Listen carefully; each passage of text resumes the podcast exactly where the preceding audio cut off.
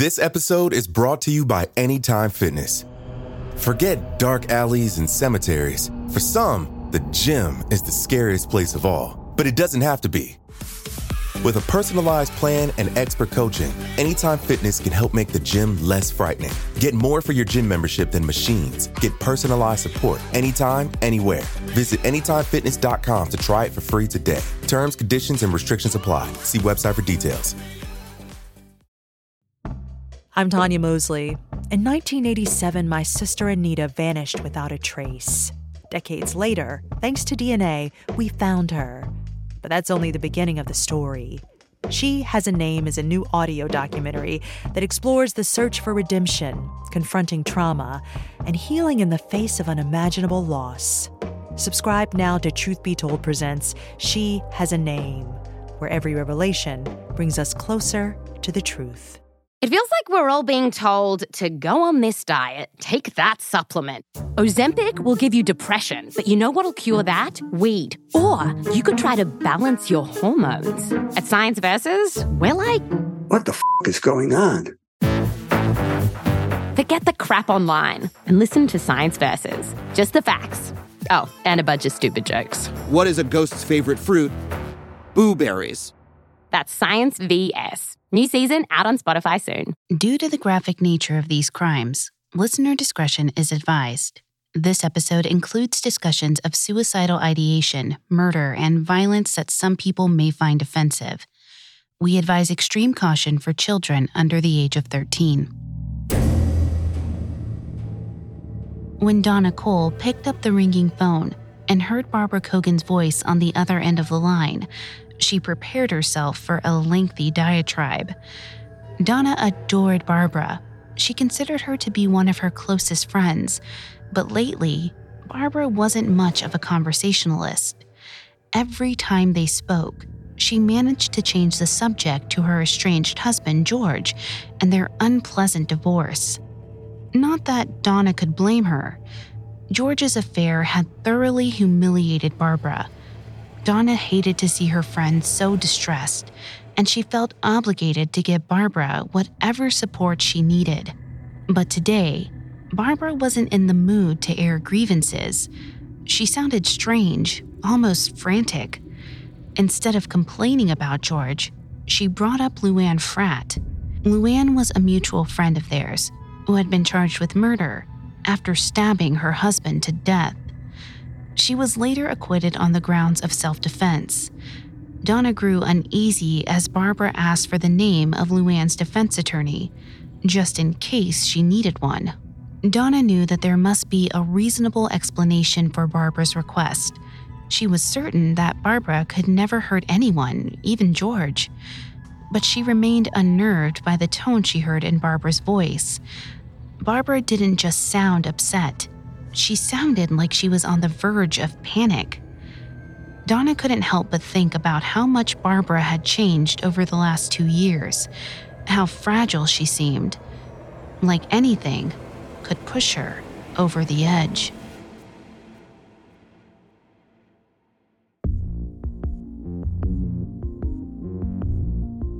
Hi, I'm Lainey Hobbs and this is Crimes of Passion, a Parcast original.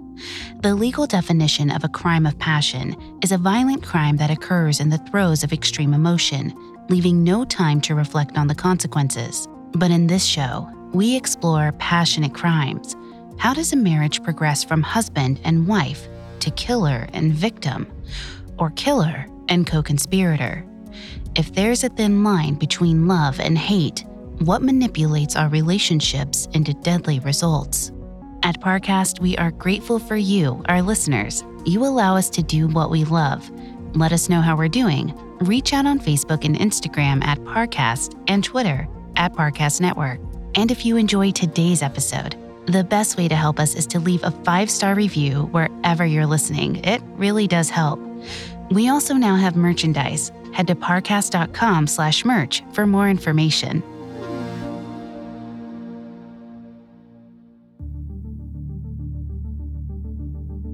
Last week, we discussed how George Kogan and Barbara Siegel met in 1961, married in 1964, and moved to Puerto Rico, where George's family ran a multi million dollar business empire. The couple lived in San Juan for nearly 25 years, raising two sons and working together to manage the Kogan family hotels, casinos, and department stores. In 1988, 44 year old Barbara wanted a change of pace, so she asked 46 year old George to relocate to New York City. There, they opened a high end antique shop called Kogan and Company. Barbara hired 26 year old publicist Mary Louise Hawkins to oversee the store's PR. A month later, Barbara was shocked to discover that George and Mary Louise were having an affair. George moved in with Mary Louise and announced his intention to marry her. Two months later, Barbara filed for divorce. The divorce proceedings progressed slowly over the next two years, during which time Barbara grew increasingly bitter and angry. She was convinced that George was concealing assets from her, and she was terrified that the divorce would leave her broke. She hired Manuel Martinez, an attorney with a background in Puerto Rican law, to help her uncover any secret property George owned on the island. But Manuel seemed more interested in a quick payday than in helping Barbara through a lengthy divorce. He encouraged Barbara's paranoia, convincing her that she'd never get her fair share of the couple's assets as an ex wife. She'd have much better luck as a widow. In this episode, we'll talk about how George and Barbara's marriage came to an abrupt end in 1990, leading to a criminal investigation that took nearly 20 years to resolve. By October of 1990, 49 year old George Kogan believed he had come up with a divorce settlement offer that would please his wife. The agreement would give her half of his estate, which he roughly estimated to be worth about $2 million at the low end and $12 million at the high end. Today, that would be equal to a range of 3.9 to 23.4 million dollars. George asked Barbara to meet him to go over the settlement. Barbara was reeling from both the end of her marriage and money worries. The court had frozen the couple's assets during the divorce proceedings.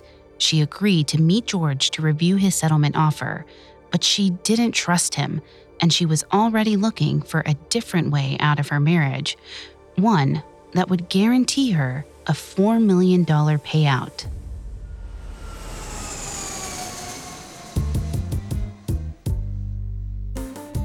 Sometime in mid October, before meeting with George to discuss the settlement, Barbara took a trip to Puerto Rico.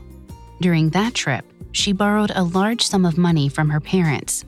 She then made a payment to her attorney, Manuel Martinez, in the amount of $100,000. They agreed that Manuel would keep half of the money and use the other 50,000 to hire a hitman to kill George Kogan.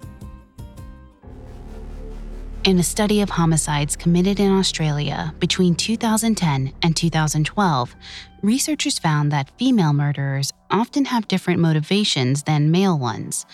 Some of the most common drivers for male homicides were hate, jealousy, revenge, and thrill. In contrast, women more often killed for personal gain. Belinda Parker, a senior research assistant in criminology at Queensland University of Technology, stated that female homicides were mostly carried out for insurance payouts, assets, or due to being removed from a will following a divorce, and generally involved the partners of the women. In a separate Australian study, looking specifically at murder for hire cases, researchers found that 20% involved romantic relationships gone wrong, and 16% were financially motivated. For Barbara, both factors were at play.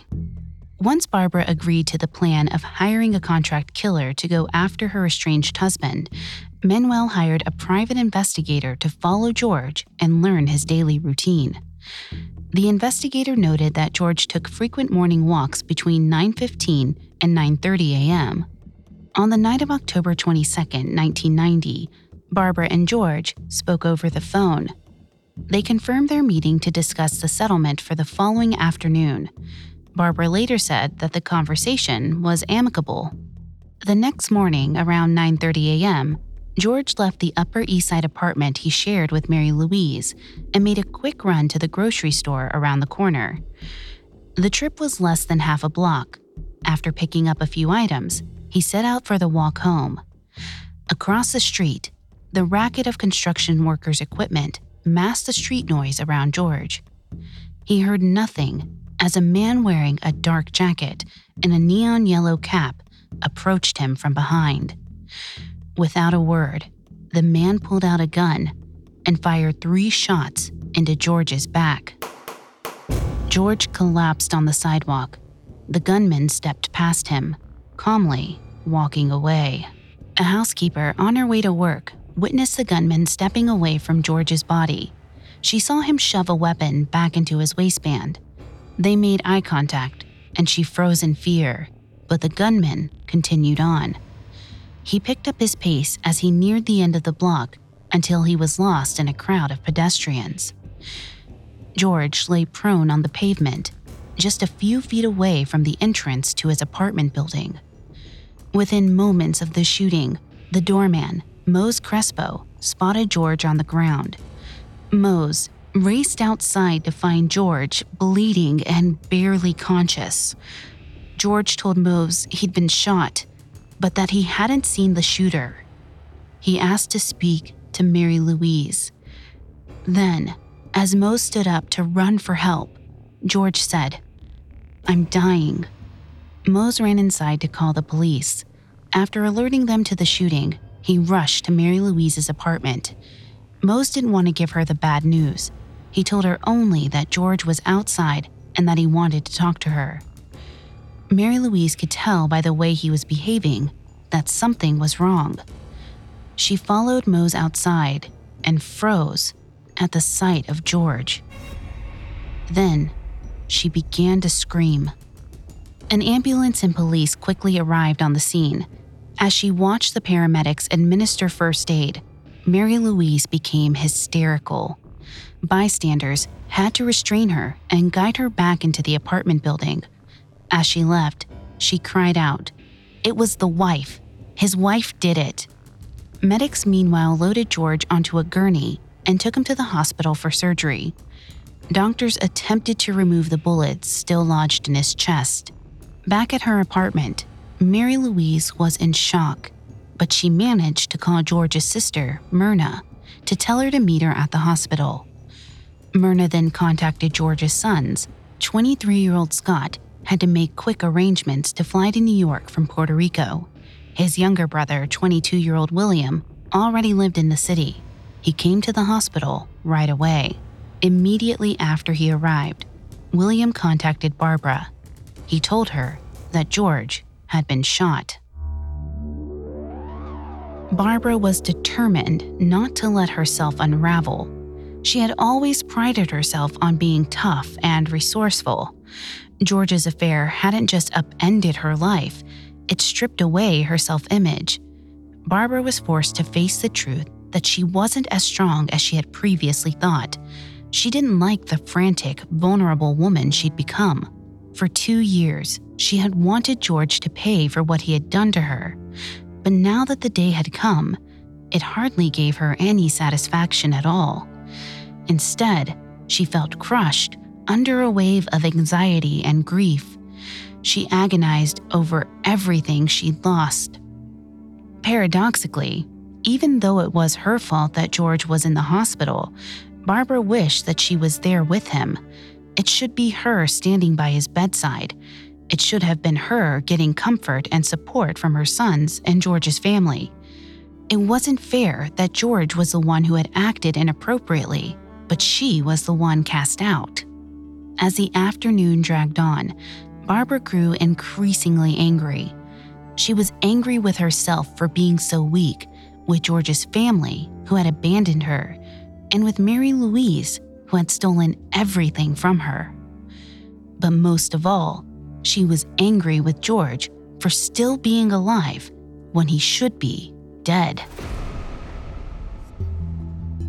William asked his mother to join them at the hospital, but she was hesitant to show her face. She told him, I don't think I should go. What with Mary Louise there, it might be uncomfortable. Over the next six hours, George remained in surgery. Barbara repeatedly called William to ask for updates on his condition. She also called a hairdresser friend of hers to come over to style her hair so that she would look her best if she changed her mind and decided to go to the hospital. Ultimately, she stayed home. She was still at the apartment when the hospital called just after 4 p.m. Because Barbara and George remained legally married, she was still his next of kin. Therefore, she was the first to learn that George had died from his injuries. Phone records show that an hour and a half later, Barbara placed a call to her friend, Donna Cole. She was calling to ask about their acquaintance, Luann Fratt, who had recently been acquitted of murder after stabbing her husband. Barbara wanted to know the name of Luann's defense lawyer. Barbara wasn't wrong to worry that she might be seen as a suspect. Investigators immediately concluded that the murder was no robbery or random attack. It bore all the hallmarks of a professional hit. With that settled, the police turned to the question of who hated George enough to have him killed. The obvious answer was Barbara Kogan. When we come back, we'll talk about how Barbara tried to start a new life in the shadow of her husband's death, unaware that the law was catching up with her. This episode is brought to you by Anytime Fitness. Forget dark alleys and cemeteries. For some, the gym is the scariest place of all, but it doesn't have to be. With a personalized plan and expert coaching, Anytime Fitness can help make the gym less frightening. Get more for your gym membership than machines. Get personalized support anytime, anywhere. Visit AnytimeFitness.com to try it for free today. Terms, conditions, and restrictions apply. See website for details. Now back to the story. In 1990, 49 year old George Kogan and 46 year old Barbara Kogan were in the process of trying to reach a divorce settlement. Negotiations ended when a hitman walked up behind George on a busy New York street and shot him three times in the back. Barbara was the first to hear about George's death. She refused to speak with reporters or police investigators, claiming to be distraught. Her divorce attorney waved off rumors that she was being purposefully uncooperative, saying that it was unrealistic to expect someone to hold an interview so soon after a tragedy. Newspapers printed lurid articles about the real estate tycoon's death in front of the apartment of his mistress. Looking for answers following his violent death, some of these reports mentioned Kogan's possible illegal business deals gambling debts, and mob connections. But most articles cast Barbara as the primary suspect. Despite public speculation that Barbara was responsible for the murder, the case against her was not strong enough to lead to any charges. The gunman had disappeared moments after the murder, and they never found the weapon he used. Barbara did not reveal any incriminating information. When she finally agreed to an interview with police, she proclaimed innocence. She played up the idea that George was a ruthless businessman and suggested that an old business partner decided to get revenge. Police may have had reservations about Barbara's story, but they had nothing beyond circumstantial evidence to go on. When it became clear that she was not going to be placed immediately under arrest, Barbara began to focus on other concerns she discovered that George's will left her the legal minimum amount of money entitled to a spouse, a third of his estate. When Barbara wouldn't stop talking about money, her son Scott finally snapped at her. There are more pressing issues. We have to bury him. Three days after his murder, George was buried. His family gathered for the service but Mary Louise did not attend. She later said the decision was devastating, but she worried that her presence might create a media circus. Without Mary Louise there, Barbara reclaimed her status as the primary woman in George's life. She dutifully acted the part of the grieving widow, telling mourners that, despite their tumultuous final years, she was grateful for all the good times in their marriage. It was easier to feel kindly towards George now that he was dead, especially since Barbara soon welcomed a sudden influx of cash. Before George's death, Barbara had dutifully checked with his insurance companies to make sure she remained the beneficiary on his life insurance policies. Because George's death was inherently suspicious, the insurance company was required to conduct an investigation prior to paying out the full amount. Even so, in 1991, a year after the murder, the company gave her a partial payment of $2 million while it completed its inquiry. The money was enough to ease Barbara's worries that she would be left in poverty and she could finally return to the life she felt she deserved. While Barbara stepped back into her world of luxury, she seemed to forget her partner in crime, Manuel Martinez. Manuel was the only person who could definitively link her to George's death. Unfortunately for Barbara, Manuel did not have the discipline to remain quiet. The secret did not weigh on him. In fact, he seemed to take enjoyment from the fact that he had taken down a rich adulterer and gotten away with murder. In July of 1992, Manuel was hanging out at a bar with a friend, Carlos Piovanetti, the men were drinking heavily when the Kogan case came up. Carlos was familiar with the case and knew that the police investigation had gone nowhere. Something about Manuel's behavior told him that the lawyer knew more than he was letting on. So, over shots, Carlos pressed Manuel to spill everything. Finally, Manuel said, If we talk about it, I don't ever want to discuss this with you again. Then, according to Carlos, Manuel revealed how he encouraged Barbara to agree to have someone murder George. Once he had her approval, he hired an acquaintance named Paul Prosano to do the job. Martinez wasn't present for the murder, but when he told Carlos the story, he gleefully recounted George's last moments. He acted out the shooting and mimed George's death, clutching his hands to his heart and pretending to fall on the floor. The murder didn't bother him because, as far as he was concerned, George was a bad man who deserved to die. According to criminal psychology expert Shadd Maruna, the majority of criminals make excuses to rationalize why their crimes were justified. Maruna explained individuals tend to use a very consistent and discernible number of post hoc rationalizations to account for what they did. Maruna referred to a list created by 1960 sociologists David Matza and Gresham Sykes, citing common rationalizations used by criminals to condone their bad behavior.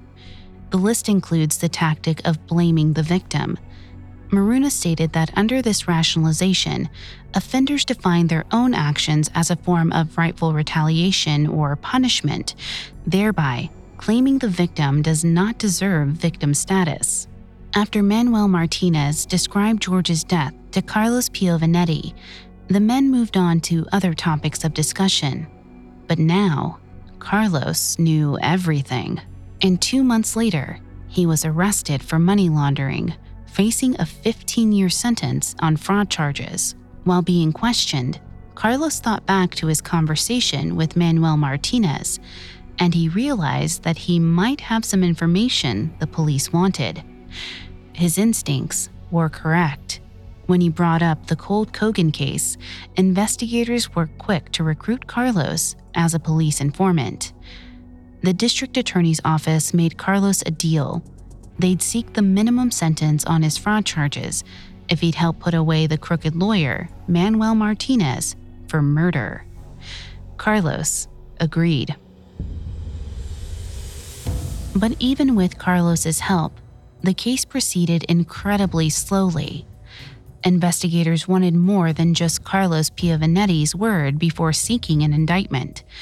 It took another three and a half years before they found another strong lead police obtained a recording of a conversation between two associates of the alleged Kogan hitman, Paul Prosano. In this recording, Prosano's friend said that she saw him discard a weapon with a description similar to the gun used in the Kogan murder. A month later, detectives made more progress when they interviewed Manuel Martinez's ex wife, Beatrice Oller. In this 11 hour interview, Beatrice told police that her ex husband admitted to being involved in George Kogan's death. Prosecutors now had enough evidence to take the case to the grand jury. In June of 1996, Manuel Martinez was indicted for murder. But at that point, the case hit yet another roadblock. In the preceding months, Manuel learned that police had connected him to the Kogan murder, and rather than waiting to be arrested, he fled the country, relocating to Mexico City. While trying to avoid one legal entanglement, he quickly found himself in another. Soon after moving to Mexico, Manuel was arrested on drug charges and sent to prison prosecutors were on their way towards building a substantial case against Manuel Martinez, which in turn directly implicated his client, Barbara Kogan. But they would have to wait until Manuel completed his prison sentence in Mexico before they could pursue it. While Manuel sat in a Mexican prison, Barbara Kogan faced her own troubles. She found herself once again plagued with financial anxiety. In the summer of 1996, around the same time Barbara's former lawyer was being indicted, her insurance company concluded its investigation of George Kogan's death. Unable to prove that Barbara was involved in the murder, the insurance company closed the matter and issued the balance on George's life insurance policy. Barbara was initially happy with the payout, but she soon learned that without a steady income, she was quickly losing money. She couldn't seem to control her excessive spending. Financial records indicate that she was spending hundreds of thousands of dollars on travel, apartment renovations, and cosmetic surgery. Barbara's purchase habits may have been driven by greed, but may have also been her way of coping with feelings of guilt after George's death. The Review of General Psychology recently published an article by academics Grant Donnelly, Ryan Howell, Masha Ksendzova, Kathleen Vohs, and Roy Baumeister. Their research suggested that compulsive spending may be a way for people to escape negative emotions and emotional distress. The paper stated that these individuals seek to minimize emotion, especially unpleasant emotion they further called overspending an expression of the materialistic desire to escape from one's current self via acquiring tangible goods. Barbara's insecure financial position caused her to lash out at others. She even contacted Mary Louise Hawkins, sending her late husband's former lover a letter. In this correspondence, Barbara demanded that Mary Louise return several pieces of jewelry that George had given her. Barbara believed they had been taken from the Kogan and Company store and were therefore communal property that George was not entitled to give away. Mary Louise did not respond to the letter. She had moved on with her life. A few years after the murder, she married and then moved to London. Instead of starting an argument with Barbara, Mary Louise turned the letter over to the police. Two years after receiving the balance of the life insurance payout, 55 year old Barbara filed for bankruptcy. But she was careless in keeping track of all of her assets, and her bankruptcy petition contained many errors and omissions. It was eventually denied in 2001. Those close to Barbara acknowledged that she did not handle the bankruptcy proceedings well. Just as the divorce had caused Barbara to act out in erratic ways, bankruptcy proceedings caused her similar stress. During one deposition, she even declared that she was going to commit suicide. Her troubles deepened when her apartment owner sued her for unpaid rent. She was then subject to a second lawsuit from George's brother, who claimed she owed him money he had invested in their businesses. These legal problems took an immense toll on Barbara's emotional state, but the following year, 2002, she seemed to regroup. When Barbara looked back on the last few years, she realized she had been floundering. All the reckless spending had been a cry for help, an attempt to recapture some sense of the old Barbara. But she realized now, in the aftermath of George's death, that she had forgotten an essential part of herself. Barbara had always loved to keep busy. She had worked by George's side throughout their marriage. He was credited with being the business tycoon, but she had put in years of her own labor to help build him into a success. Barbara liked to think that she was full of good ideas and ambitious enough to pull them off. It had been her suggestion to open their store, Kogan and Company, and she was sure it would have been a success had it not been derailed by infidelity. After that heartbreak, Barbara lost her drive, but she felt determined to get it back. Enough time had passed, and she was ready to prove to herself that she could do it alone. She was ready to show everyone that she had skills of her own and didn't need to coast on the Kogan family name any longer. In 2002, Barbara obtained a sales position on a Caribbean cruise line selling high end cosmetics to passengers aboard the ship. Her manager was impressed with her work ethic and success rate. She split her time between the Caribbean and New York. When she was in the city, she kept busy as a saleswoman for other luxury brands, including Bergdorf Goodman. In 2003, Barbara married investment advisor Arthur Bodine, but the couple divorced two years later. Friends said she expressed regret about her second marriage, calling it a mistake, but she spoke lovingly about her first husband. None of these friends remotely considered that she might have been involved in George's murder. But in 2007, 17 years after George's death, 64 year old Barbara would finally be forced to confront her past. Coming up, we'll talk about the return of Manuel Martinez and how his arrival in the United States put the spotlight back on George's murder. Now back to the story. In 1996, prosecutors secured an indictment against lawyer Manuel Martinez. They accused him of helping his client, Barbara Kogan, hire a hitman to kill her husband. But at that time, they were not able to arrest Manuel because he was serving time in a Mexican prison on drug charges. 11 years later, in March of 2007, 56 year old Manuel Martinez had completed his sentence. New York law enforcement officers sprang into action, requesting his extradition from Mexico. As soon as he was released, New York officials arrived to place Manuel under arrest. He was escorted back to the United States and detained at Rikers Island.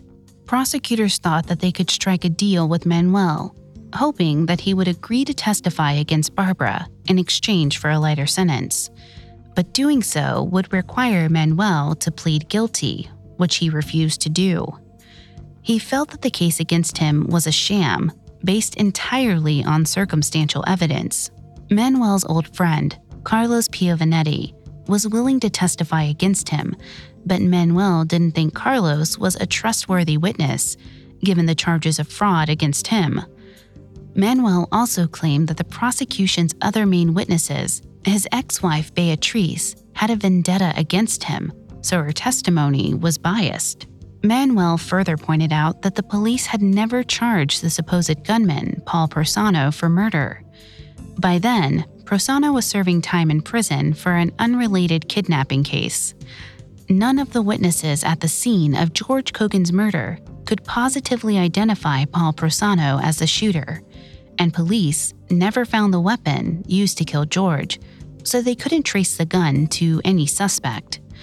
There was no hard evidence proving that Paul Prosano was the hitman, only Carlos Piovanetti's word that Manuel had hired Prosano. Manuel Martinez thought if prosecutors didn't even have enough evidence to charge the hitman as an accessory, there was no way they could pin the murder on him beyond a reasonable doubt. So he decided he would take his chances with a trial in hopes of being acquitted. Manuel's trial commenced in March of 2008. In addition to Carlos and Beatrice, the prosecution called several witnesses forward to establish a link between Manuel Martinez and alleged hitman Paul Prosano. Prosano's nephew testified that his uncle used to hang out with Manuel at a gun shop, along with other men he described as wannabe gangsters. A former employee testified that Manuel seemed deeply shaken the day after the murder. He further testified that Manuel received a dozen calls from someone named Polly in the days following George's death. Prosecutors brought in George's doorman, Mose Crespo, to describe George's last words. 46 year old Mary Louise Hawkins was also called to the stand. She described the fallout from her affair with George, including the rocky divorce proceedings and George's constant arguments with Barbara over money. Barbara was not on trial, but prosecutors felt that they had to show Barbara's culpability in order to implicate her lawyer, Manuel. A representative from George's insurance company testified about Barbara's calls to confirm she was still the beneficiary of George's life insurance. Prosecutors described Barbara's cold behavior after George's shooting, how she had refused to visit him in the hospital, and how she had stayed home to have her hair done instead. Even Barbara's son, 42 year old Scott, testified about his mother's obsession with finances and how emotionally fragile she had seemed throughout the divorce. He tearfully described how angry his mother was when she felt he'd taken his father's side in the divorce, recalling that she told him he should die for what he had done. Throughout Manuel's trial, Barbara refused to talk to the press. Her sister Elaine gave a statement to the Daily News calling the prosecutor's accusations against Barbara ridiculous. The jury, however, believed the prosecutor's version of events. On April 16, 2008, they found 57 year old Manuel Martinez guilty of murder in the second degree for orchestrating the contract killing of George Kogan. Four weeks later, the court reconvened for sentencing. Manuel made a bitter statement before the judge saying, In spite of the so called evidence, I maintain my complete innocence in this case. The judge gave Manuel the maximum sentence of 25 years to life in prison. Manuel's sentence wasn't just a blow to him, it was a harbinger of things to come for Barbara Kogan. The prosecution secured Manuel's conviction based on the premise that he conspired with Barbara to hire a hitman. Barbara knew that Manuel's guilty verdict only made it more likely that she would face the same fate. She retained lawyer Barry Levin to handle her defense. He was a confident attorney with a successful track record, but hiring Levin was not enough to ease Barbara's mind. Over the next few months, newspapers and tabloids speculated that an arrest was imminent. The stress was too much for Barbara to handle. In November of 2008, Barbara told her friend Donna Cole that she wanted to die and that she was making plans to travel to Oregon for physician assisted suicide. Donna took her to Binghamton General Hospital in upstate New York, where Barbara was involuntarily admitted to the psychiatric ward. After a few days, she felt well enough to leave the hospital. She turned herself into the police. Reporters were gathered around the courthouse when Barbara arrived for her arraignment. One asked, Are you innocent? To which Barbara replied, I'm an innocent woman. Oh, absolutely.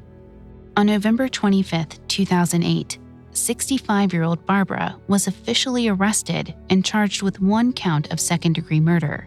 She pled not guilty. Barbara was sent to Rikers Island and, within a week, was transferred to the Elmhurst Hospital prison ward for psychiatric treatment. When she was transferred back to Rikers, she was held in isolated protective custody and placed on a suicide watch. Barbara's attorney tried to arrange for bail, but the judge denied it. She posed too great a flight risk and would remain at Rikers until her trial. Given New York City court's clogged criminal justice system, Barbara had a long time to wait. Her trial was scheduled for April 29, 2010, a year and a half after her arraignment. Barbara supposed that she was too trusting. She never expected George to betray her all those years ago.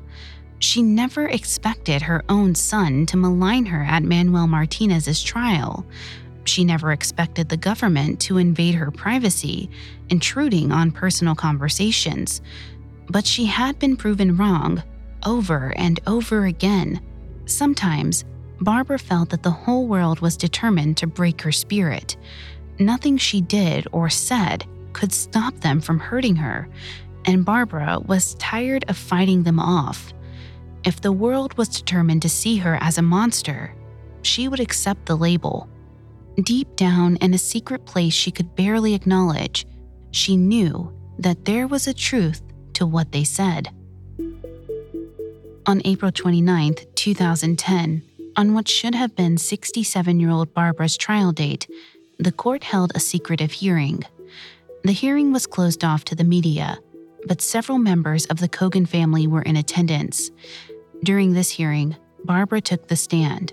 She was quiet and dispassionate as she admitted to conspiring with Manuel Martinez to have her husband killed. She did not know the hitman's identity. She knew only that he had done his job. At the end of the hearing, Barbara agreed to plead guilty. In exchange, the court dropped the murder charge against her, instead, charging her with manslaughter and conspiracy to commit murder. When the hearing was over, Barbara's lawyers took questions from journalists gathered outside the courthouse. They suggested that the prosecution's case was weak and that Barbara only accepted the guilty plea because of her fragile mental state. She wanted to put the ordeal behind her for the sake of her children, but for George's family, the guilty plea was vindication.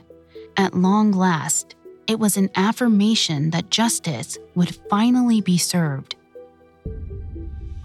Emotions were high during Barbara's sentencing hearing in June of 2010. Mary Louise Hawkins did not attend, but she sent a letter excoriating Barbara for her depravity. George Kogan's niece and nephew also spoke heatedly, calling for a hefty sentence that would fit the callousness of the crime. Barbara's son, Scott, wept as he expressed love for his mother, but asked the court to impose a sentence that honored his father. After hearing family members' prepared statements, the judge handed down a sentence of 12 to 36 years in prison. Barbara had gotten her revenge in 1990. 20 years later, she faced the consequences. The judge asked Barbara if she wished to say anything. She quietly responded, No. Barbara Kogan is currently serving her sentence at Bedford Hills Correctional Facility in Westchester County, New York. She will be eligible for parole on November 21st, 2020, at age 77.